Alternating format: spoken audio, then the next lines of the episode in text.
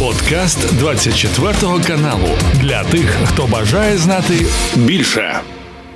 Друзі, вітаю! Мене звати Ігор Гаврищак. Це youtube платформа 24 каналу. У нас на календарі 13 вересня, середа. І я вітаю нашого військового експерта, полковника збройних сил України Романа Світана. Пане Романе, вітаю! Слава Україні! Героям е, слава, бажаю здоров'я.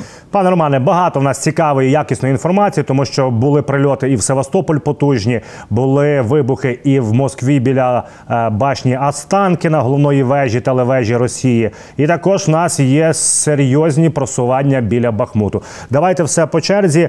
Севастополь, Севастополь, Бухта, е, Севастопольська, і є повідомлення наступне. От ми бачимо потужні вибухи.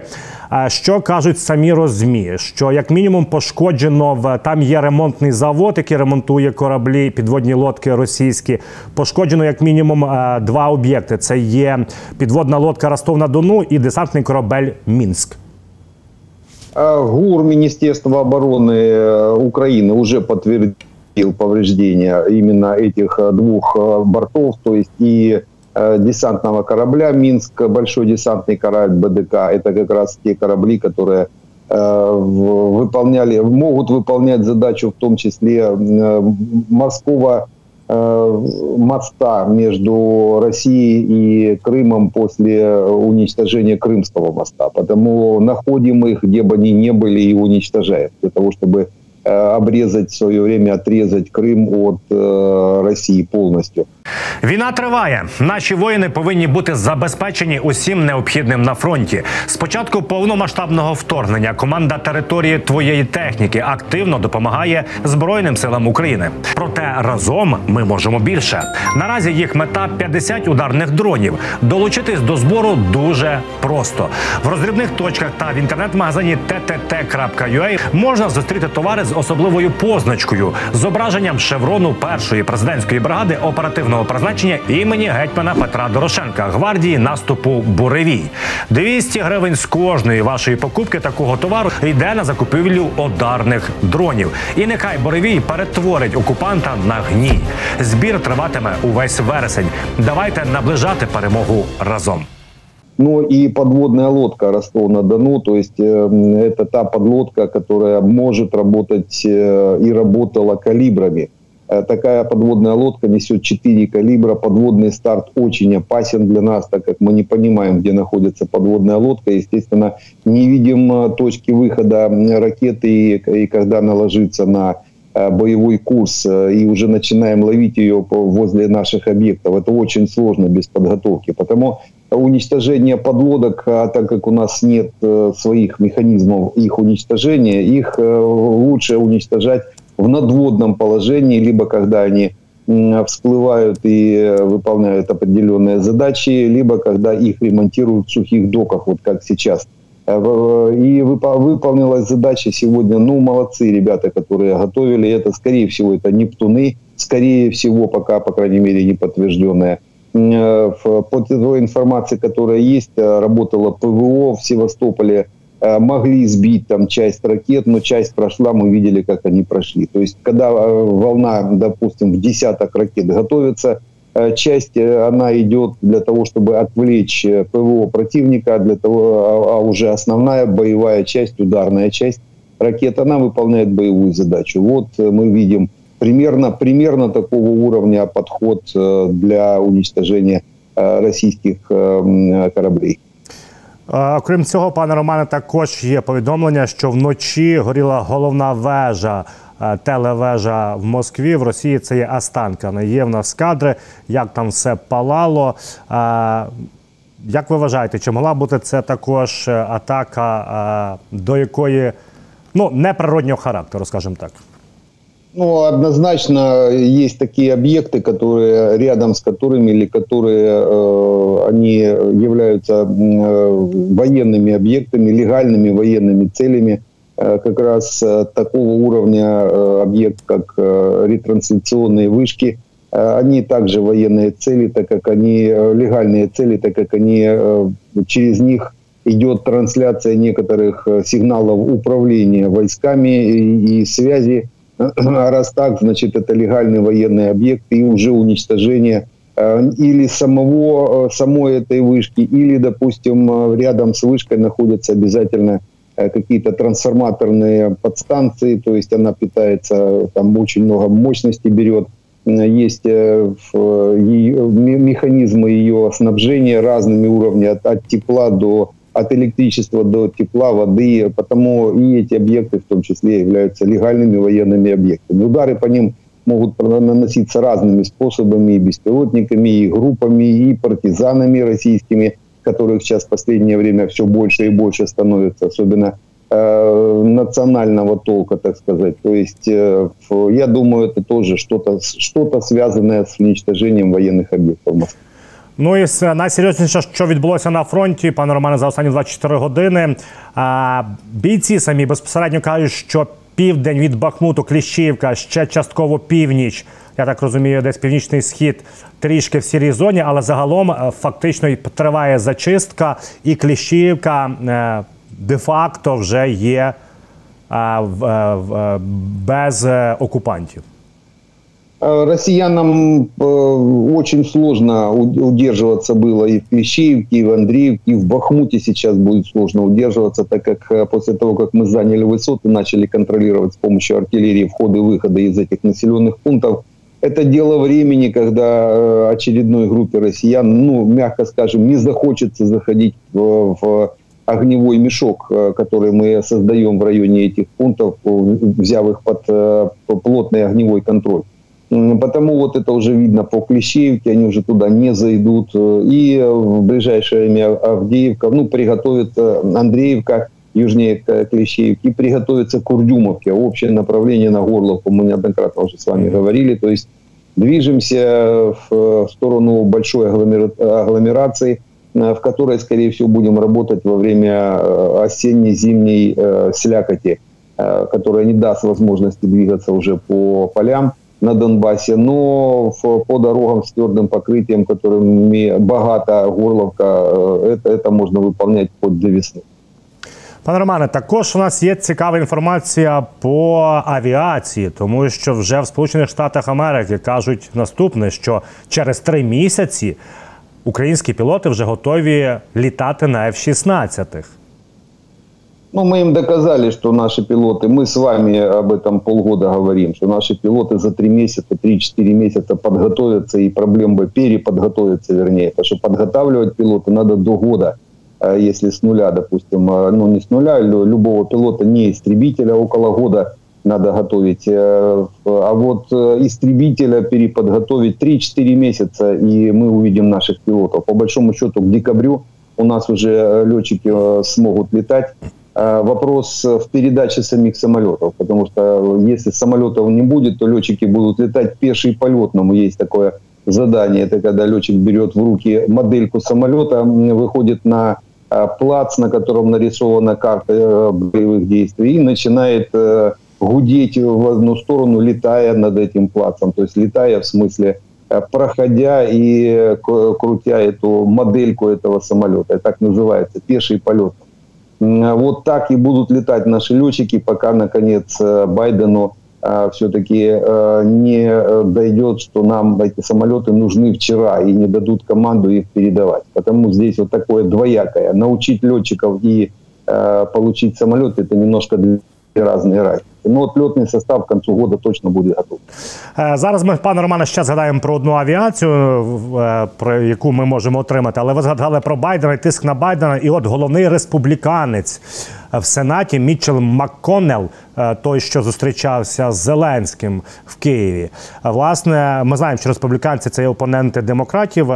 Власне, він закликав Байдена трішки рухати допомогу Україні. Ми говоримо про 24 мільярди, які мають затвердити. І він сказав наступне: що власне допомога Україні це не є якась забаганка Сполучених Штатів, це є напряму інтереси і е, оборона всіх союзників і демократії як такої. Бачимо, що республіканці, які перед виборами намагались грати е, на тому, що Україні не потрібно допомагати, їхній головний республіканець каже, що треба тиснути і допомагати Україні. Как и демократы, так и республиканцы, это такое разношерстное одеяло. То есть там внутри партии есть много течений, крайне левые, крайне правые. Вот это как, которые крайние, у них восприятие нашей войны с Россией, оно такое немножко неправильное, неграмотное, хотя они имеют право на свою, на свою точку зрения. Но большинство и республиканцев, большинство и демократов – они прекрасно понимают, что мы боремся в том числе и за Америку э, против э, Российской империи, потому э, однозначно нас поддерживают. И если уже где-то кто-то тормозит, это демократия, вот это, это, это и есть демократия. Когда люди, облеченные властью, говорят прямо в лицо тем, кто тормозит по некоторым позициям или как-то показывают, даже для, для того, чтобы показать свою позицию, используют определенные площадки. Потому можно на 100% сказать, что нам двухпалатная поддержка гарантирована до полной, полного разгрома российской армии у нас на э, территории и, скорее всего, до развала Российской империи, так как это э, тоже в інтересах э, народу Америки. Пане Романе, також от є інформація, що це за повідомлення російських змі, що в Твірі Е, в росіян знаходиться хімзавод, і ми атакували в Твері е, їхні це от е, їхнє підприємство. Розмі кажуть, що, начебто, все позбивали, але ми прекрасно розуміємо, як вони збивають безпілотники. Що цікаво, що цей завод виготовляє хімічну продукцію для авіації і космічної промисловості Росії. Можно, исходя из производственного цикла высокотехнологических средств поражения, можно уничтожить один маленький заводик, который производит там, ну, а может быть, одно кольцо для какого-то там э, нагнетателя. А, но его это кольцо больше не производит никто. То есть, и вот уничтожив э, так, такой маленький заводик, можно просто положить по целую отрасль.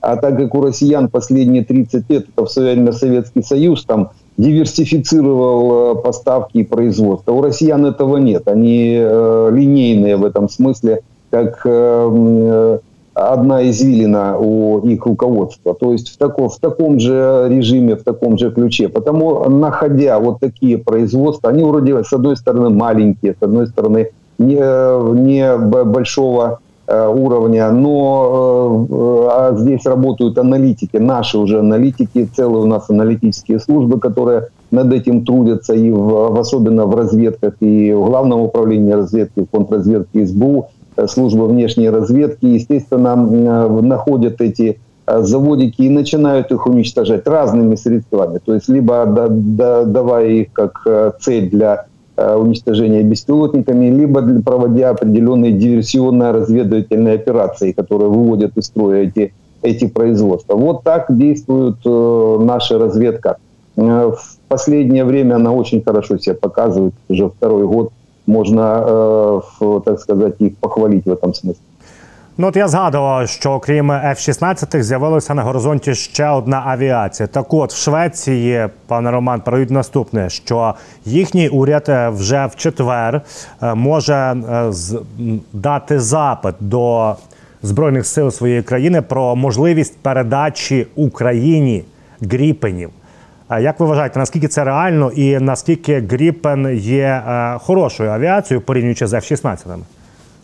Ну, если сравнивать те F-16, которые нам передают первых серий, это примерно э, равноценные машины, только чуть э, меньше боевая нагрузка у Гриппена. Чуть меньше, там на полтора, на полторы тонны в зависимости от э, модификаций.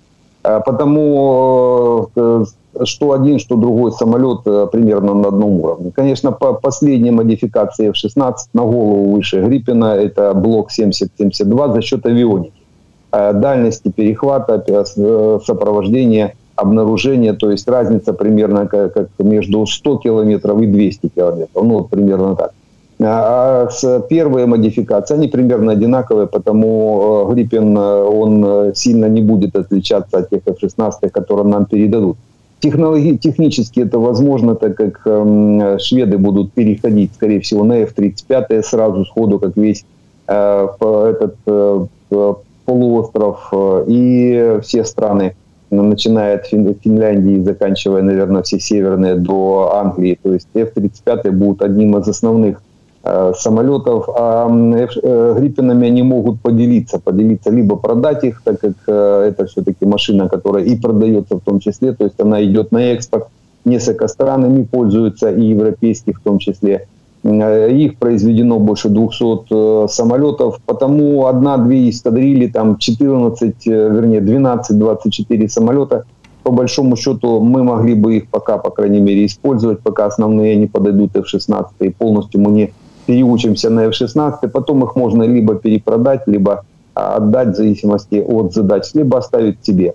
Чем хороший F-16, Gripen э, э, отличается от F-16, есть э, часть вооружений, которые натовских, которые F-16 на борт не берет.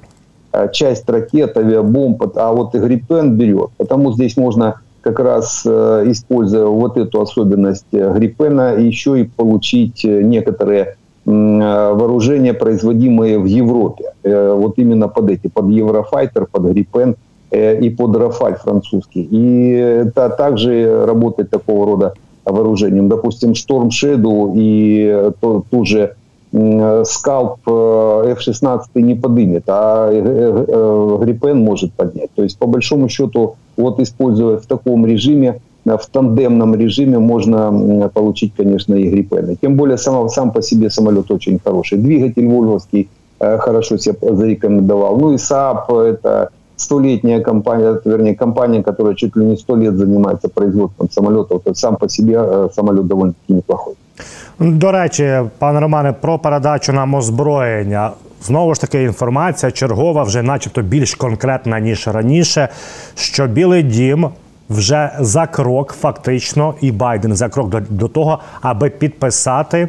А, Передання Україні ракет Атакамс, і от ми повертаємося до тієї теми, що якщо ми отримуємо ці Атакамс, чи будемо розраховувати ми на отримання Таурус з Німеччини, тому що там також це питання зараз дуже е, актуальне, його обговорюють. Ну, скорее всего, это эти два вопроса взаимосвязаны, хотя немцы отрицают э, связь, связку эту. Ну, э, примерно то же самое, как было в начале года, когда вопрос решался по леопардам и абрамсам. То есть завязали этот вопрос в передаче. Мы получили леопарды и подтверждение, что нам дадут абрамсы. Вот мы получаем абрамсы. И, наверное, так, так же связка это есть и таурусов Э, с атакамсами. Но вот это вот когда э, за шаг э, до подписания, ну уже Маркарова 300 раз его на инвалидной каталке бы этот шаг провезла бы, чтобы он быстрее подписал, потому что уже второй год это, то шаги эти там три шага было в прошлом году, за два шага в начале этого года, вот за шаг до подписания. Чем быстрее, тем лучше. Тем более Атакамс это то, что может начать работать буквально через три дня после принятия решения.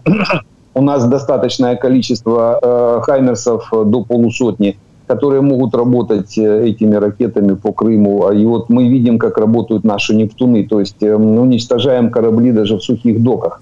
А значит, имея Таурусы, можно стационарные объекты, вот зачем гоняться за кораблями по морю, если они э, стоят в доках или стоят, допустим, в бухтах и э, уничтожать могут э, ракеты без головок самонаведения, так называемых. То есть ракеты, которые выполняют задачу выхода на цель по э, GPS-координатам. И так, так можно уничтожить около 150 стационарных военных объектов в Крыму. А для этого как раз надо около 500, 500 э, атакамсов.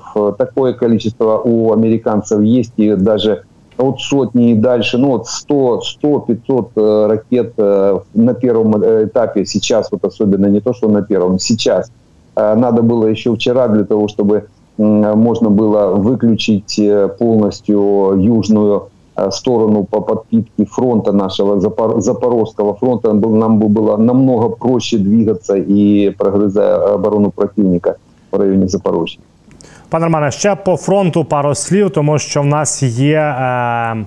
Ну, ми тримаємо на вогновому контролі так звані псевдовибори, єдиний день голосування, тому що в нас є е, повідомлення і е, кадри, підтвердження, що в Енергодарі ми влучили безпілотником, і поруч є Благовіщенські е, ОТГ.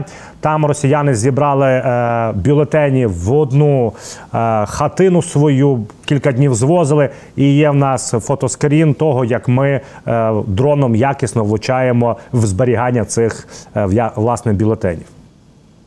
Оккупационные власти являются легальными военными целями, потому любые действия оккупационных властей э, они э, должны быть подвержены уничтожению. И вот э, то, что выполняет наша разведка или силы спецопераций, или операторы дронов, это такие выполнение легальных военных задач, уничтожение и не только в самих мест хранения, а и участников, то есть оккупационных властей сотрудников оккупационных властей это легальные военные цели.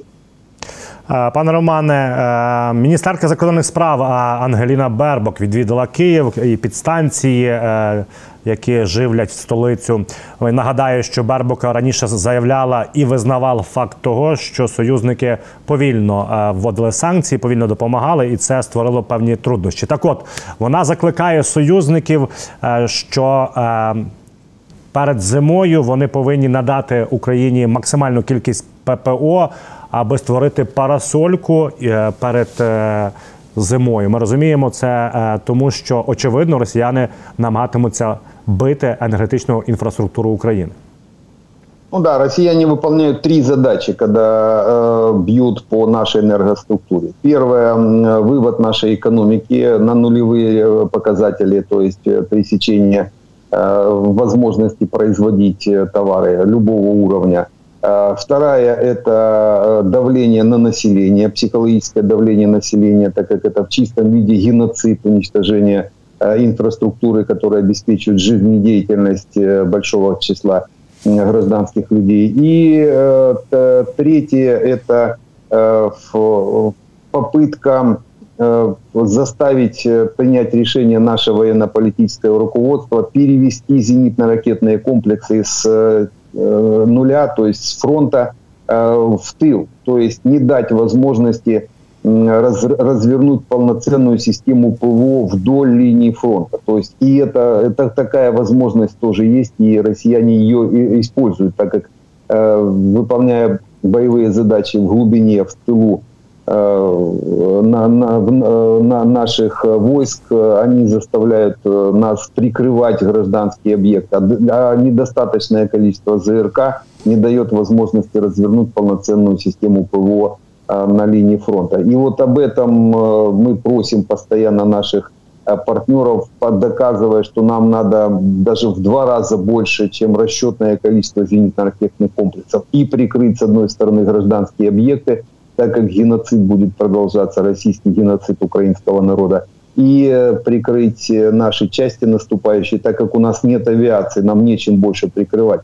А россияне прекрасно это просчитав, вот э, вроде как одним ударом выполняют такие три цели. Но я думаю, наши партнеры это понимают, уже, уже понимают, и то количество зенитно-ракетных комплексов, которое и обещано, и идет – оно будет достаточно для того, чтобы действительно создать такой купол над всей Украиной, и не только там над фронтом, там, некоторыми частями, именно над всей Украиной. Но для этого, еще раз повторюсь, нужны самолеты. То есть без э, достаточного количества авиации мы полноценный купол не создадим.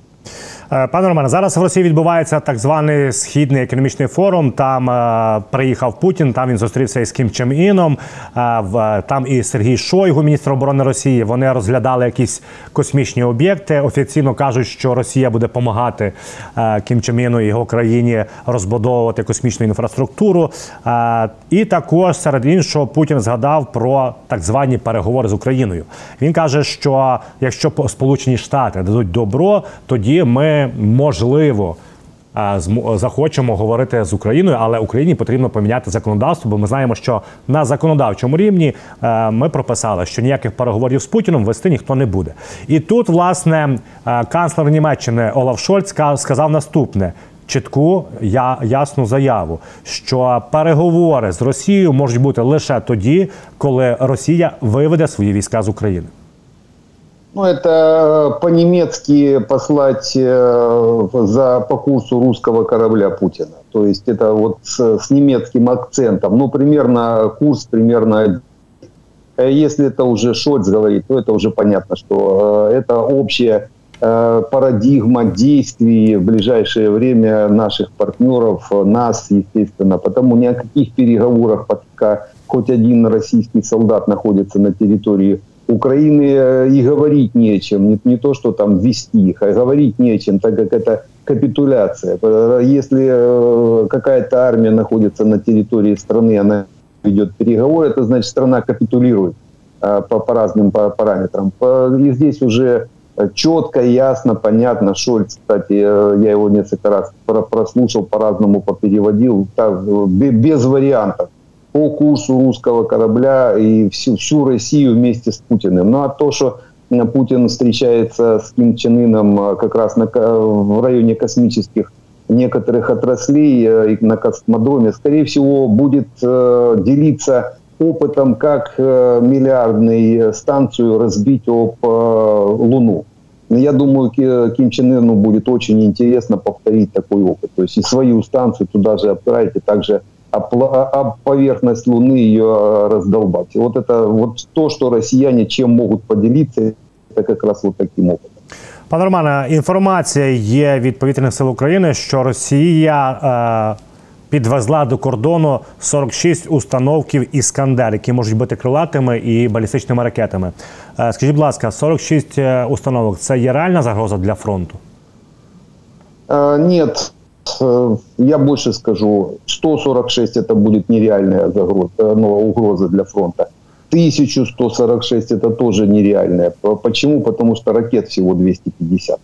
Э, то есть сколько бы ни было пусковых установок, Россия, у россиян большая проблема в производстве ракет. Они более-менее как-то калибры и Х-101 собирают, и 555 там с 55-х переделывают. А вот уже уровня Искандеров с ракетами там Туган и Кинжалов. То есть такие ракеты очень сложно им делать, и тем более после того, как мы начинаем уничтожать вот эти маленькие предприятия, которые давали возможность производства. И сейчас все-таки наши партнеры взялись за пресечение серого импорта элементной базы, без которой тоже ни калибр, ни Искандер произвести просто невозможно. Потому сколько бы у них пусковых установок не было, э, количество ракет от этого не увеличится. Потому э, правильно движется наша разведка, уничтожая эти, эти вещи. Наши партнеры, пресекая схемы. Ну а до этих установок мы доберемся, потому что такое установка это ж не разворачивание какого-то стационарного комплекса. Это машина с двумя пускачами Э, или э, крылатая ракета, или баллистическая Искандер. Это двух, два, два типа ракет. Крылатая Искандер-К, ракета Р-500, и баллистическая Искандер-М. А, то есть э, машина, которая возит эти две ракеты, где-то в каком-то месте отстреливается. Я думаю, дальность их на расположение этих пусковых установок сейчас позволяет Э, работать нашими беспилотниками. У нас беспилотники с прямым управлением на дальности уже 500 километров. Мы это видим прекрасно, как они работают в этом смысле. Потому отследят эти пусковые установки, поуничтожают. Но само количество сейчас ни о чем не говорит. То есть она, оно никак э, не усугубляет наше положение в этом смысле. Количество ракет, вот это главное. А общее количество ракет у россиян около 500, э, там 500, может быть, чуть больше – Э, кстати, это тоже намного меньшая опасность, чем была в прошлом году, по, как они начинали работать по нашей энергоструктуре. У них было несколько тысяч ракет.